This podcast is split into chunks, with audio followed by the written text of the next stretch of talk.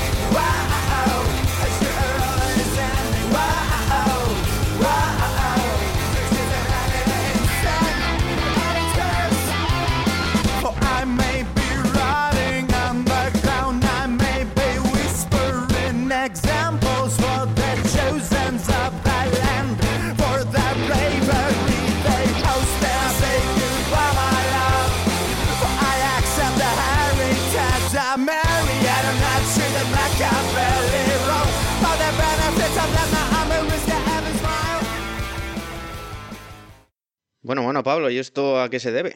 Nada, esto es un fragmento que traduje yo hace algún día de un artículo que se llama The Search for Jackie Wallace.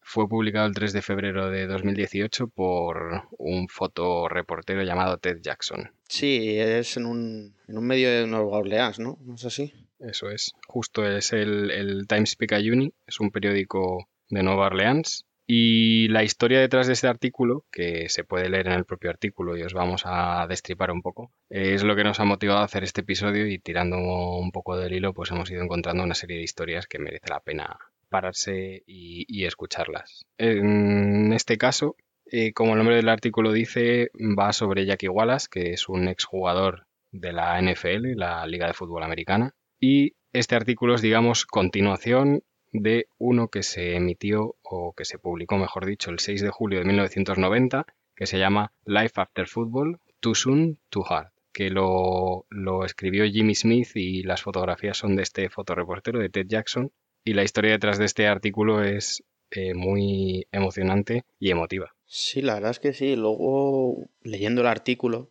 que una de las principales cosas que, que tiene es que, para mi gusto, está súper bien escrito. O sea, está en inglés, pero da gusto leerlo. Es que la historia empieza en 1990 y es como en plan, wow, es la historia o te cuenta la historia a lo largo de un montón de años de, cómo ha, ido pasando la situación y se publica este año y que además te deja un final abierto, sin mucho destripar, que ahora lo iremos desgranando un poco, pero que me recuerda mucho a podcasts de los que hablamos ya en episodios anteriores, como puede ser Serial o Sit Town, que te cuentan una historia a lo largo de, bastantes años y es como por serendipia se ha, se ha encontrado con, con esta situación y ha ido recopilando toda la información para, después de un trabajo impresionante, plasmarla en, en unas pocas líneas. Es como increíble que tanto trabajo ocupe tan poco, pero todo lo que hay detrás, la verdad que está, está muy bien. Sí, más que trabajo, yo diría eh, su propia vida.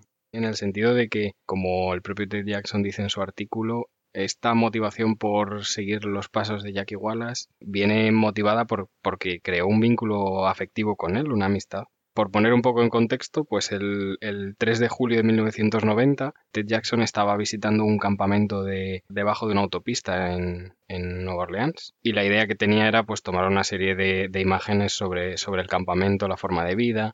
Cuando llega allí al campamento encuentra que no hay nadie.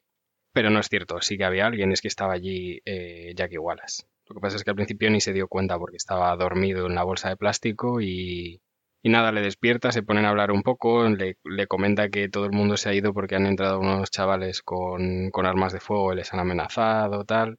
Y el fragmento que leí antes de ese artículo, pues después de hablar un rato sobre lo que, cómo consideran que debe ser el periodismo, el fotoperiodismo, la idea que tiene el propio Ted Jackson de, de, de ser fotoreportero y el poder que tiene para cambiar el, la sociedad, pues él, eh, Jackie Wallace, le saca un, el periódico que tiene doblado. En él, un reportero del Times Picayune está haciendo una serie de artículos sobre la vida después de retirarse de la, de la NFL y es cuando le dice que debería hacer una historia sobre él porque él jugó en tres Super Bowls y ahora está arruinado y vive debajo de, un puente.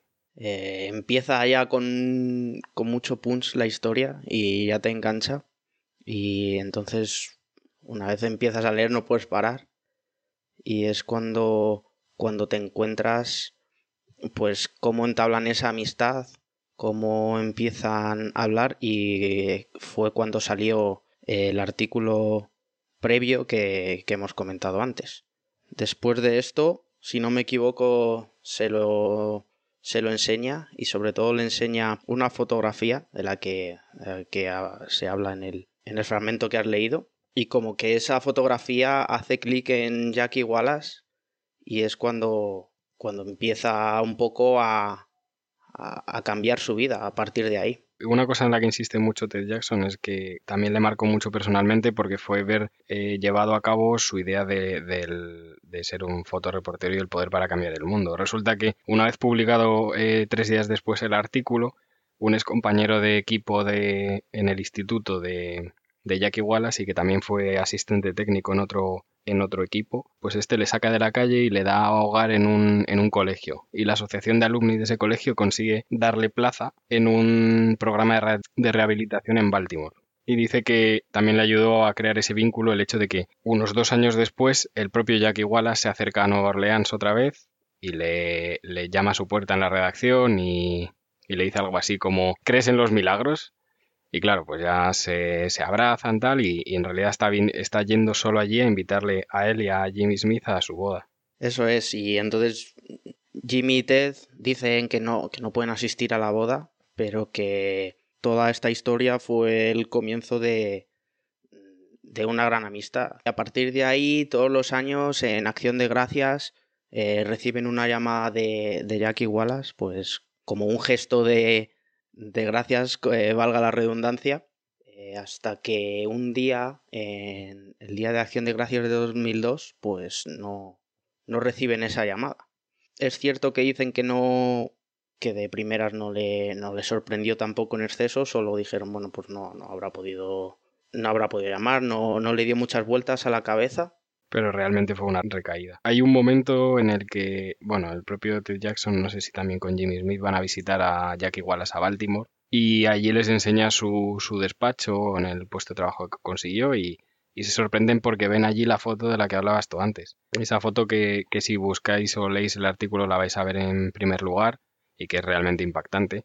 Y ahí es cuando les dice Jackie Wallace una frase que a mí me ha parecido muy fuerte y es que dice, solo se necesita un resbalón y terminaré otra vez donde me encontraste. Y es que precisamente es lo que le ocurrió en 2002. Tuvo una discusión fuerte con su mujer, se acaloraron y, y esa mezcla de emociones, el irse de su casa, acabó llevando eh, a una recaída, volver a vivir en las calles y regresar de nuevo a Nueva Orleans, de hecho.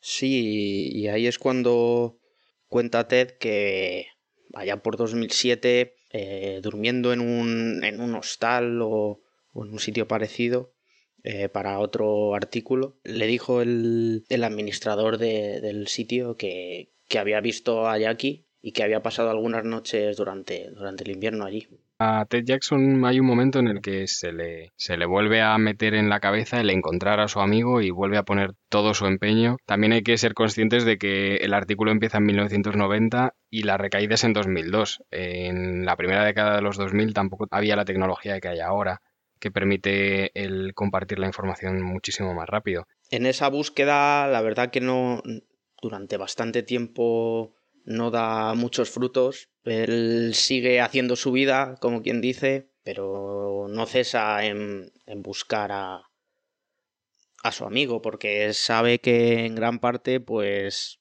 como él dijo que estaba a un paso de, de, que su vida se arruinase, pues que era lo más probable que había sucedido. Y entonces, cada vez que volvía a Nueva Orleans para algún artículo o tenía la oportunidad, pues él seguía buscando pistas, seguía intentando encontrar alguna conexión que le llevase a a dónde estaba su amigo Jackie porque necesitaba realmente encontrarle. Sí, hasta que por fin, no sé, creo que, aunque esta parte es un poco confusa en el artículo, pues ya casi en 2017 le encuentra. Desde 2014 empieza a tener pistas, pero hasta 2017 no da con él. Bueno, ahí ya se ponen un poco al día, le cuenta un poco todo lo que ha sido su vida en esos años. En esos años ha recibido un trasplante o una prótesis de cadera porque la NFL le dejó realmente tocado físicamente, como les ocurre a muchos de los jugadores.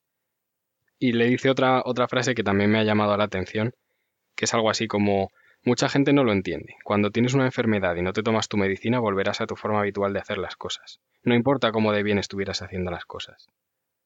Valorar una, una adicción a una droga sin tenerla creo que es muy complicado. Está claro, y tiene como una visión de vida muy especial a la que yo, por ejemplo, no, no soy capaz de, de, de acercarme, pero todas estas frases, este, ese modo de pensar, tal y como dices, como, como un adicto, que además es, es consciente de, de, su adicción, pero sabe que por mucho que haga, en gran parte no depende del todo de él volver a recaer o volver a, a la situación que, que tuvo de, después de, de ser una estrella de, del fútbol, por así decirlo. También es verdad que dicen que pues una estrella de la NFL de aquella época pues obviamente no no cobra lo que puede cobrar una estrella de la NFL ahora.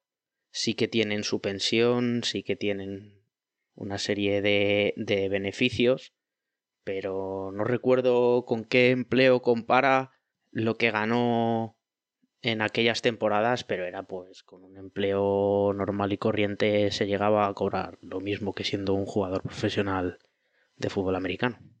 Y bueno, un poco por ya terminar con la, las andadas de Jackie Wallace, pues también cuenta que en febrero de 2014 estuvo a punto de suicidarse, pero en el momento de que se iba a tirar al, río, al Mississippi, yo creo que era, se da cuenta de que no tiene sentido lo que está haciendo, de que no quiere morir y, y actos seguidos, seguidos se va a un centro de rehabilitación y, y comienza otra vez la rehabilitación a, a volver a, a, desintoxicarse y en ese tramo es cuando le encuentra eh, Ted Jackson en 2017.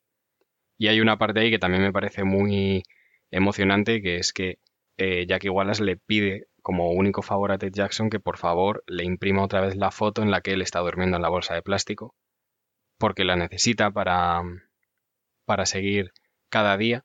Y bueno, pues en el lapso de tiempo que le lleva a Ted Jackson imprimirla, cuando se la va a intentar devolver, no, no le responde a las llamadas, le acaba mandando un mensaje de texto y Jackie le contesta muy, muy seco diciendo gracias, eh, eh, por favor eh, entrégasela a Yolanda, que era su novia en aquel momento. Ted Jackson le vuelve a contestar, eh, oye, ¿estás bien, eh, Jackie? Estoy preocupado. Y le contesta con un simple no. Y desde entonces no ha vuelto a saber de él. Y todo esto, el publicar este artículo, eh, los podcasts en los que ha participado Ted Jackson para contar esta historia, como, como es el de Sports Illustrated que, que pondremos en la descripción del podcast, pues son una forma de dar a conocer la historia y, ¿por qué no volver a encontrar a Jackie Wallace? Que además, y por ponerle una fecha ahora también, pues Jackie Wallace nació en la década de los 50 y está rondando los 70 años de edad, y probablemente viviendo en la calle si es que no ha fallecido por el camino. Sí, porque otra de las cosas, como ya dijimos al principio, es que a día de hoy este artículo sigue abierto hasta que vuelva a tener noticias eh, Ted Jackson de, de Jackie o, o no. Pero es cierto que en, en lo que empezamos a leer el artículo o encontramos el artículo, hasta ahora creo que ha tenido una pequeña actualización incluso y ha estado un poco, un poco vivo. Entonces la verdad que es que una noticia así nos pareció curioso y nos dio bastante, bastante que pensar. Porque, claro, empiezas a, a buscar o empiezas a encontrar paralelismos con, pues, con casos más actuales o no tan actuales, pero de, de, de otros deportes. Y como decíamos, en, para esta persona que incluso en esa época los sueldos y la riqueza no era nada del otro mundo, pero claro, al nivel al que está el deporte actual, o no tan, no tan anterior a, a, la época de Jackie Wallace, y con lo, y con lo joven que llegan en ocasiones eh, muchos deportistas a, a, estos niveles de vida, pues empiezas a tirar de la manta y encuentras casos de de juguetes rotos, como llaman en algunos casos, o éxito prematuro que no acaba del todo bien y que no nos ha dado para ir buscando y encontrando. Fíjate, como dato, un dato que he extraído de un artículo de Sports Illustrated también, que dice que dos años después de retirarse, el 78% de los jugadores de la NFL están arruinados por desempleo o por divorcios. Y para la NBA, la Liga de Baloncesto, el dato es que a los 5 años el 60% de los jugadores están arruinados también que es un dato escalofriante. Sí, la verdad que sí. Con estos datos intentamos buscar un poco, por poner un ejemplo, ya sabéis que Pablo es, es muy fan de la NBA. Y entre tantos casos, pues uno de los casos más notables y de más actualidad es, no es otro que el de Lamar Odom. Yeah. I still drive a Honda like I'm broke. Yeah. I still drive it like I'm broke. I still whip it like I'm broke. Yeah. Putting gas in like I'm broke. They ain't want me pulling up until I got the Benz or the tour bus. Ice around my neck like I'm cool enough. If I gotta flex, I'ma do too much do too much, yeah. Even if I had a lot, baby, yeah. Wouldn't hit you with the rock, baby, yeah. Notice that I'm on top, baby, yeah. Notice that you wanna talk lately when I pull around. Wanna Snapchat me on their story now. Tell me no matter what, they will hold me down. Why their girlfriends wanna fuck around? I still drive a Honda like I'm broke Yeah, still drive it like I'm broke. I still whip it like I'm broke. Putting gas in like I'm broke. I still drive it like I'm broke. Ooh, still driving like I'm broke.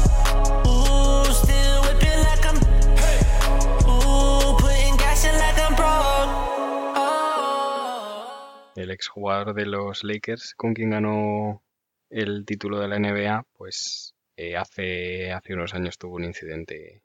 Pues nada, por poner un poco en contexto, Lamar Odom eh, es un jugador, eh, creo que es de origen jamaicano, pero bueno, él vivió en Estados Unidos y su infancia ya está marcada por, por unos, pues por problemas y por, por, una infancia muy dura. Su padre era heroinómano y no paraba de entrar y salir de la cárcel y, y él perdió a su madre con 12 años nada más y se quedó residiendo con su abuela que fue quien le crió una cosa que, le dice su, su madre en, su lecho de muerte es que sea amable con todo el mundo y es algo que a la Marodom no se le puede reprochar. Pero, bueno, pues también le marcó mucho que perdió a su abuela con poco más de 24 años y a su hijo de 6 meses, no sé si un año, dos o tres años después. En muy poco tiempo perdió a su abuela, un hijo de 6 meses y alguien le, le presentó a su nueva mejor amiga, la cocaína, y desde entonces pues lleva un... ha tenido bastantes problemas de entrar y salir con, con la adicción, eh, problemas en la, en la propia liga por, por drogadicción. La, la NBA tiene fama de ser un poco más liviana con tema de drogas, no sé hasta qué punto es cierto, sí que parece que con los potenciadores del rendimiento se suele hacer bastante la vista gorda, según tengo entendido. y dicen que son bastante duros con el tema de las drogas recreativas, por así decirlo, pero es cierto que tampoco, ahora sí que es más común, pero tampoco se escuchan un número de casos abismal como el que a lo mejor puede haber detrás con más frecuencia. Bueno, la, propia liga es muy recelosa en cuanto a publicar estas cosas y, muchas veces solo sabes eh, o puedes intuir el tipo de droga que ha tomado alguien por la sanción que recibe. Si es más larga es una cosa peor, si es menos larga es una cosa menor. A mí hay una cosa en el... Bueno, no lo hemos dicho, pero vamos a enlazaros a un artículo que, el propio eh, Lamarodón publica en The Players Tribune, contando un poco su caída y, y lo que ha sido su vida y, bueno, pues un poco arrepentido. En teoría, a día de hoy está sobrio y dice que, hubo una época de su vida en que llegaba a tomar eh, cocaína a diario y era solo porque necesitaba sentir el subidón. En gran parte es muy difícil juzgar esta serie de cosas cuando no... Yo personalmente pues no, no lo he vivido nunca, entonces no sé a qué se refieren con esto. Supongo que puede ser lo más parecido a un subidón de adrenalina o algo así.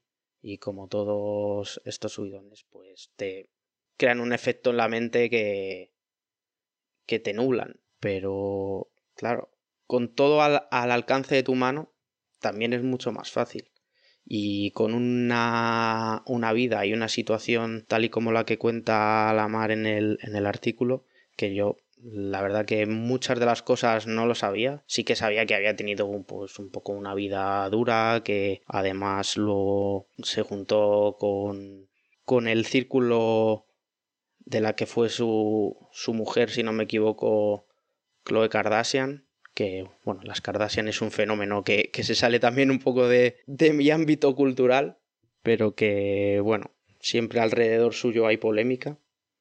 Y claro, pues una persona que lo tiene todo y que tiene este background detrás, pues a la vista está de cómo, cómo ha salido un poco toda la situación.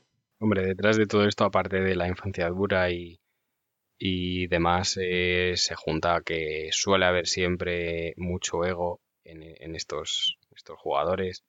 También que hablan en algunos artículos de los que he leído que, pues que tienden a subestimar y, aunque piensan que por ser estrellas en la liga de baloncesto ya van a ser capaces de resistir cualquier foco que apunte sobre ellos, pero el fenómeno de, de las celebrities en Hollywood, de los reality shows, de pues todo lo que lleva de la mano su relación con Chloe Kardashian también pudo ser demasiado para él y fue precisamente coincidió con la peor época de su vida y, cuando, bueno, pues en 2013 creo que se divorcian. Eh, la Mara había salido en algún vídeo que se filtró a YouTube, eh, pues drogado en un en una habitación con algún amigo, eh, diciéndole cuántas veces había sido infiel a su mujer.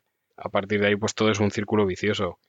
Hasta que el 14 de octubre de 2015, pues le encuentran en coma en un bordel, burdel en Las Vegas, tras haber estado dos días tomando cocaína, Viagra, opiáceos, etcétera y de milagro ha salido del coma. Sí, además eso fue una noticia que, que salió en todos los lados y que a mucha gente además pues tuvo en vilo porque se pensaba incluso que, que no iba a salir de, de ese estado porque la, la situación por lo que cuenta él y por lo que eh, se dijo en su día pues había sido para fatal para cualquiera que, que no estuviera acostumbrado o que o, aunque, habiendo estado acostumbrado las cantidades habían sido fuera fuera de, todo de toda normalidad vamos.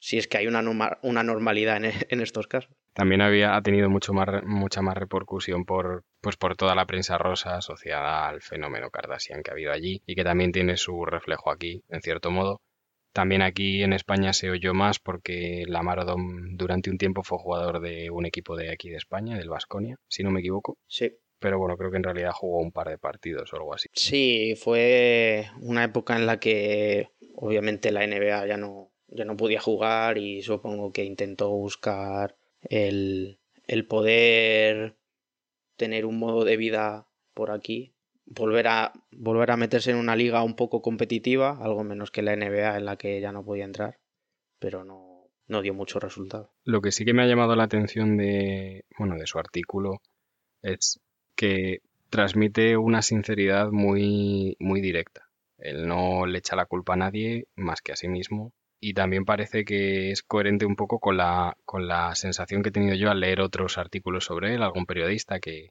bueno, como decía antes, su madre le dijo que debía ser amable con todos y, y él lo intentó. Hay muchos eh, datos de artículos en los que decía que ayudaba a los, eh, a los rookies eh, nada más entrar a la, a la liga, incluso a sus compañeros de la liga de desarrollo, que no es la, la NBA directamente, que pagó muchas matrículas de, de, estudiantes para que no abandonaran la universidad, dio becas. tenía un, un lado muy de cuidar a, a, sus círculos y en la medida de lo posible a todo el que podía, pero la parte autodestructiva la seguía teniendo. Sí, además en el artículo, pues eh, leyéndolo ves un paralelismo muy equivalente al, al de Jackie Wallace. Lo reconoce que es que es adicto, que esa adicción sigue ahí y que probablemente nunca se vaya.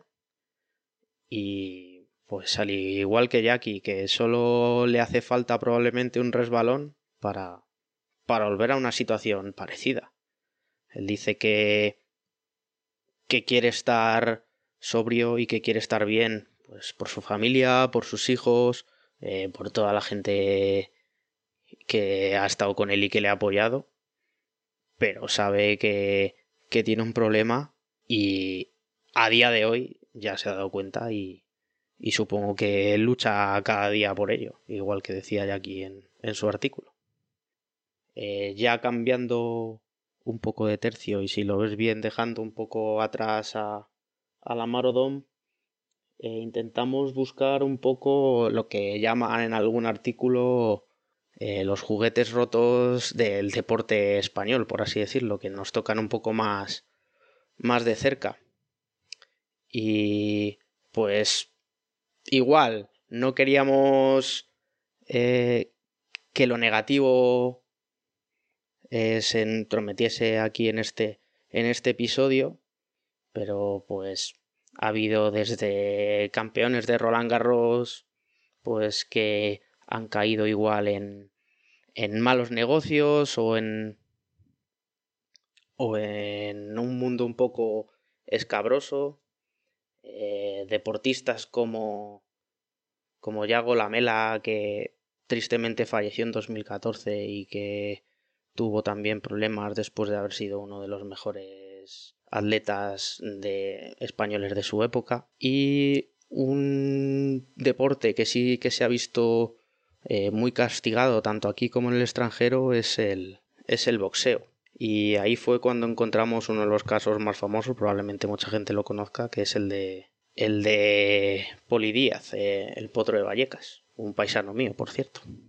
Yo no lo, no lo conocía, la verdad, porque el boxeo nunca me ha interesado demasiado, pero me, me, me llamó la atención descubrir que, que, este chico, y digo chico porque lo hizo relativamente joven, fue siete veces campeón de España, ocho veces campeón de Europa, incluso compitió con un americano, con Whitaker, no sé si era, por el título mundial. Eso es, por poner un poco en contexto, pues bueno, pues, Policarpio Díaz o el Potro de Vallecas, más conocido así, empezó en el boxeo con unos 14 años, empezó su carrera profesional en 1986. Como dice Pablo, fue siete veces campeón de España y ocho veces campeón de Europa y en en la lucha en la que optó por el título mundial con el americano Pernell Whitaker en, en 1991, cayó derrotado a los puntos y ahí fue un poco la caída al abismo después de, de, de tener una carrera bastante, bastante prometedora. Eh, por lo visto se debió, o comentan pues que andaba un poco pasado de peso. Él en una entrevista que, que hemos leído en Jotdown, pues cuenta muy bien la historia y la verdad que es una entrevista que, que merece mucho la pena leer y que la enlazaremos en la, en la descripción del podcast. Sobre el potro de Vallecas, hay igual que pues que con la con la Marodom hay mucha prensa rosa, se habla mucho de que de sus excesos, de sus de su vida y su caída en el mundo de las drogas, eh, hasta es famoso entre comillas, por así decirlo, por haber realizado dos películas porno. Tuvo una época en la que incluso hay fotos pues en un poblado chabolista muy parecidas a lo mejor a, la, a las fotos de, de Jackie mm, pues en una situación precaria de, de dormir en la calle y, de estar adicto a, a las sustancias estupefacientes. Entonces, esto fue debido a, a, esa derrota, estuvo dos años sin competir, en la que todo el dinero que había ganado lo derrochó y acabó retirándose en 1997. Como, además, como, como añadido y como un paralelismo un poco extraño o, o bueno, no tiene por qué ser extraño, pero eh, aquel pugil que, que le venció en ese campeonato del mundo y que, y que se considera uno de los mejores boxeadores de la historia, porque llegó incluso a ser campeón del mundo en cuatro pesos distintos. También estuvo inmerso en, en el mundo de las drogas y tuvo una situación un poco pues difícil muy similar a la que pudo a la que ha podido vivir Poli o incluso peor porque fue es un deportista que ha, que ha, que ha disfrutado incluso de, de más éxitos y de, y de más dinero entiendo que él. Hay una frase que dice en la entrevista de, de Hot Down Poli Díaz o quizás su entrevistador, la verdad es que no lo recuerdo. Y la conclusión es que, bueno, para caer a lo más profundo, a la gente se le suele olvidar que has tenido que llegar a lo más alto. Y que, que la gente se centra mucho en, analizar el morbo de la situación actual, de, de, cómo eres un despojo y has acabado donde has acabado, pero nadie pone en, en valor todo lo que has hecho previamente y lo que has sacrificado para llegar hasta ahí. Se queja mucho Poli al igual que se han quejado otros muchos deportistas, eh, no solo del boxeo. Dicen, en España no se, se trata muy mal a los deportistas, pero yo no creo que sea en España solo. Dice, esto en América no pasa, pero a la vista está que hay otros deportistas en otros países que pasa exactamente lo mismo. El ser humano es cruel y juzga muy rápido y da igual lo grande que haya sido, que si si caes, la gente tiende a juzgar. Por suerte, tanto en el artículo sobre Pernell Whitaker, que, que también enlazaremos, que es un artículo de Quique Peinado para, para Marca, como, como en la entrevista a Hot Down, pues los dos boxeadores parece que han salido un poco de ese hoyo que decimos que es tan difícil salir. Eh, los dos han seguido una vida un poco eh, parecida, intentando dar clases de boxeo, intentan dedicarse a ello. Bueno, y por otro lado, en la entrevista de, de Jotdown dejan entrever que puede haber un proyecto de una película o una serie o, o algo así acerca de la vida de, de Polly, que la verdad que con tanto artículo sensacionalista y, y en el que se busca más el morbo y, y la tragedia de estas situaciones, pues si llega, llega a buen puerto ese proyecto, puede que, que esté bien para, para, documentarse un poco más de, de, este caso. No sé si llegará o no, porque el artículo realmente es de 2011, quizá. Puede que nunca lo veamos, es cierto, pero bueno, ojalá, ojalá llegue algún día una cosa que me has recordado antes con algo que has dicho es que también desde fuera tendemos a infravalorar eh, un hecho que sufren los deportistas de élite. Y en concreto los tres casos de los que hemos hablado creo que es muy patente y es el, el desgaste físico que supone practicar estos deportes a nivel profesional. El fútbol americano creo que todo el mundo lo puede intuir, el boxeo ocurre lo mismo y en el baloncesto también es muy exigente eh, físicamente porque hay que pensar que son personas muy altas, eh, normalmente pues con un cierto peso y que están todo el día saltando y cayendo machacando sus articulaciones y, una vez retirados tienen muchísimos problemas físicos. Y esto lo he leído en muchos de los artículos que he ido cotilleando. Casi ningún jugador durante su carrera profesional reserva un dinero para los gastos médicos que va a suponer eh, una vez retirados los efectos colaterales de su carrera profesional.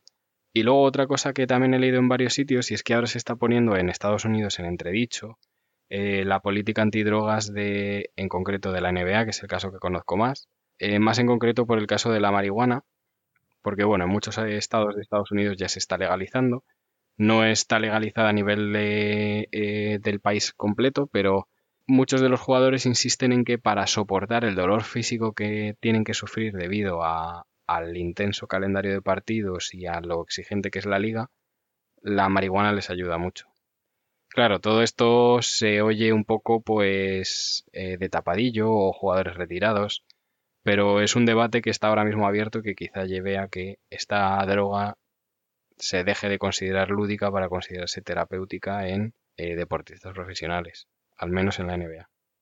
Yo siempre he dicho que el deporte es sano y el deporte, pero el deporte de competición no es sano. Yo he hecho judo durante muchos años, he competido, las lesiones están ahí, jugar a un alto nivel con gente a tu mismo nivel y a unos grados de actividad espectaculares, pues es, muy complicado y más como tú dices, pues con los calendarios de la NBA, de la NFL o si es el caso del boxeo, por ejemplo, solo un combate ya te puede dejar muy tocado.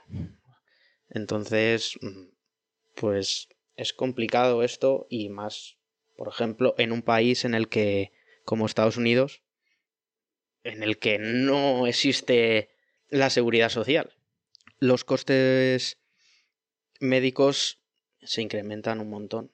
Y luego en cuanto a, al tema de, de la legalización de la marihuana, que como ya hemos hablado antes, si ya estaba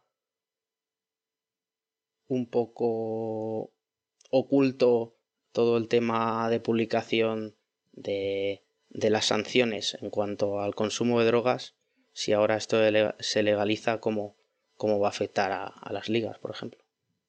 La NBA, que es el ejemplo que conozco, es una es una empresa que es muy dinámica y que se está adaptando constantemente a los cambios y creo que buscará una solución al respecto.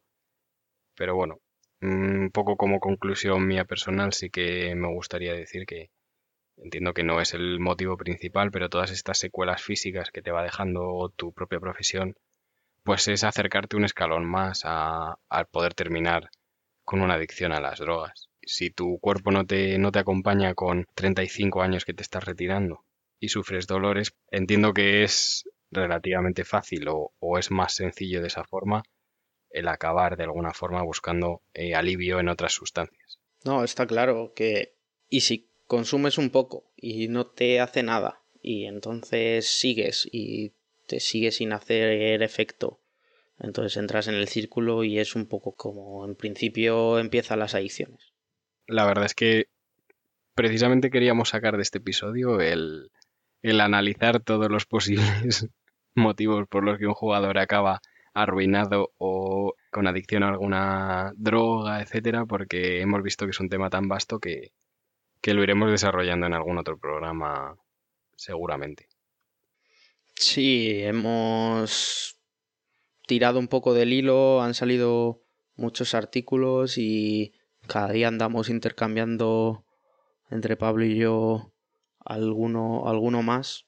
No queríamos que fuera muy pesimista, solo queríamos poner un poco o sacar a la luz y comentar entre nosotros eh, pues una situación que ocurre y que, a la que llegamos a partir de, de un muy buen artículo. Y no queremos que deje mal sabor de boca, pero que esta es un poco la situación y yo creo que hablaremos en más ocasiones de ella. Bueno, sí, y, también intentar decir que, bueno, que obviamente el jugador tiene una gran culpa de, de a qué punto llega o hasta dónde es capaz de caer, ¿no? Pero su propia situación, no, no por estar cobrando una gran cantidad de dinero, es una mejor persona o tiene un mejor futuro o, o su vida es fácil. Yo creo que, en cierto sentido, pues muchas cosas las tienen resueltas por esta, por estos ingresos tan altos, pero hay muchas otras en las que eh, preferirían tener una vida, entre comillas, normal. Simplemente, pues, tener ese, esa conclusión de fondo o esa, al menos esa recapacitar un poco acerca de eso, porque todos tendemos a pensar, joder, vaya vago este que con lo que está cobrando y no es capaz de tal, o mira que, que, es tonto y que inmaduro porque con lo que está cobrando mira las cosas que hace también, pues todo hay que ponerlo un poco en contexto y, y no se trata de quitarle toda la culpa, pero tampoco de dársela toda. Espero que os haya gustado, no haberos dejado muy frío, que, que os leáis los artículos y por hoy yo creo que queda bastante cerrado el tema. Si os gusta, si conocéis casos, pues como siempre no, nos lo podéis contar por las redes, como puede ser el blog podcastaltuntum.blogspot.com o en Twitter, ¿cuál es Pablo? Arroba podcastaltuntum. O en nuestro Gmail, que es podcastaltuntum.gmail.com. Por mi parte nos vamos despidiendo. Pues un abrazo y hasta la siguiente. Hasta luego.